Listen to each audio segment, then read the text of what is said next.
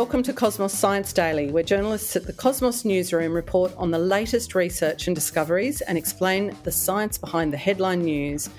Today, we're doing something a little bit different with newsroom journalist and biology graduate specialising in the human microbiome, Matilda Handsley Davis, who's spruiking mammals in our inaugural Australian Mammal of the Year 2022. I am Gail MacCallum, Cosmos editor, and most definitely an undecided voter ready to be swayed. Matilda, tell us about Australian Mammal of the Year. Thanks, Gail. Australian Mammal of the Year is an online poll to crown Australia's favourite mammal and to raise some awareness and excitement about Australia's amazing diversity of mammal species. So, as you know, part of our mission at Cosmos is to highlight Australian science and the science that matters to Australia. And while we love Bird of the Year and Eucalyptus of the Year, we've been asking ourselves for a while what about the mammals? What about the mammals? There's such a lot to love in this country, right? There are like more than 300 recognised native species.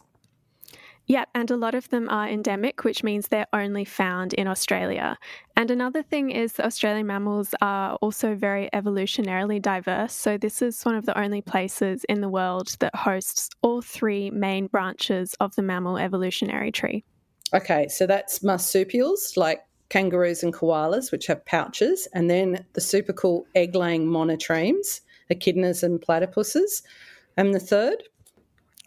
Yeah, so a lot of Australians don't realise that in addition to the awesome marsupials and monotremes, we have lots of native placental mammals as well. Like lions and pumas.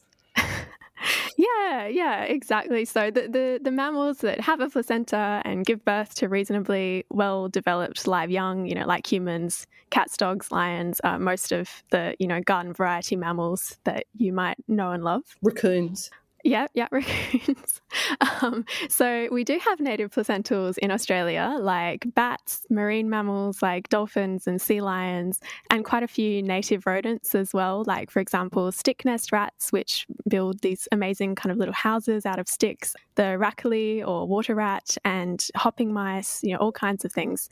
And scientists think that the ancestors of most of these native rodents crossed the ocean to Australia from Asia or New Guinea about six to eight million years years ago. So they've been here for a really long time. Okay, I think you've got a bit on your plate there getting people to vote one rat. But obviously, part of this is hoping to showcase some of these lesser known mammals. Definitely, you know, in addition to the ones that we already know and love, but we're also trying to highlight the important ecological roles that mammals play in Australia. So, for example, bandicoots are often called ecosystem engineers because through their digging and feeding behaviours, they help keep the soil healthy and spread native plants and fungi around the landscape.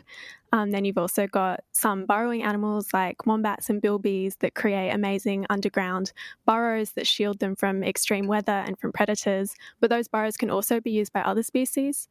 And then there's also some really interesting conversations to be had about some of the larger carnivores or meat eaters like quolls and Tasmanian devils and dingoes and how they could help keep ecosystems healthier by controlling populations of their prey animals and even of invasive predators like cats and foxes.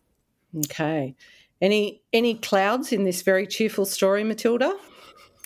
Yeah, sadly. So, you might know Australia has one of the highest rates of biodiversity loss among wealthy countries, and we know that at least 39 mammal species have become extinct since European arrival in Australia, which is really terrible.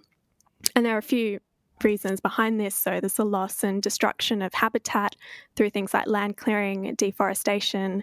There's climate change. There's threats from invasive species, like I mentioned, cats and foxes and other human activities as well. Like, for example, you might have heard of the mountain pygmy possum, which is this really adorable, critically endangered possum that lives in alpine and subalpine areas in Victoria and New South Wales. And they're having problems because they feed on bogong moths, which are, we think, or scientists think, are being impacted in their migration patterns by things like light pollution. And so they're not getting to where the possums are so much anymore. Okay. All right. Well, how can people get involved in this, you know, extremely charismatic election? So, we're publishing new articles highlighting Australian mammal species every week. You can see them at cosmosmagazine.com under the Nature tab and then Australian Mammal of the Year. And we're currently calling for nominations from the public for their own favourite species to be considered to go into the poll. And so you can find that nomination form at the bottom of any Australian Mammal of the Year article on cosmosmagazine.com. So please head over and read and nominate and the first rounds of voting are going to open in July. Okay, hoping it's hotly contested. Do you have any idea who you'll be barracking for, Gail? 300 mammals, and I could say pretty much lovely things about 50 of them. I am very fond of the yellow footed rock wallaby. As you know, I think it contains the best aspects of a macropod and the best aspects of a monkey all in one animal. But I also love, you know, the dugong out of left field. Marine mammals are a hugely, you know, important part of our island place. How about you? Oh, yeah, interesting choices. I'm also kind of undecided. I love wombats. I had a book called The Muddle Headed Wombat by Ruth Park when I was little that I read over and over again. And I've been lucky to have the chance to help out on some scientific fieldwork with southern hairy nosed wombats here in South Australia. But I also think that bilbies and bandicoots are really cool. They're like ecosystem engineering roles and they're really cute as well. So I'm not sure yet it's going to be, you know, it's it's a very strange um, election, isn't it? When you want more than one person to win rather than fewer. It's a nice, it's a nice feeling, isn't it?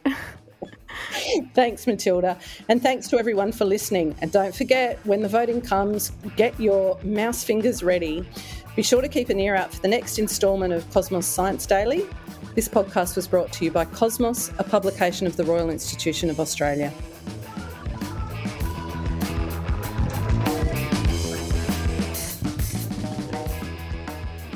From LiSTNR and Cosmos Magazine comes Huh? Science Explained, a new weekly podcast answering all of life's questions, big and small, in just 10 minutes. Download the LiSTNR app now and listen for free.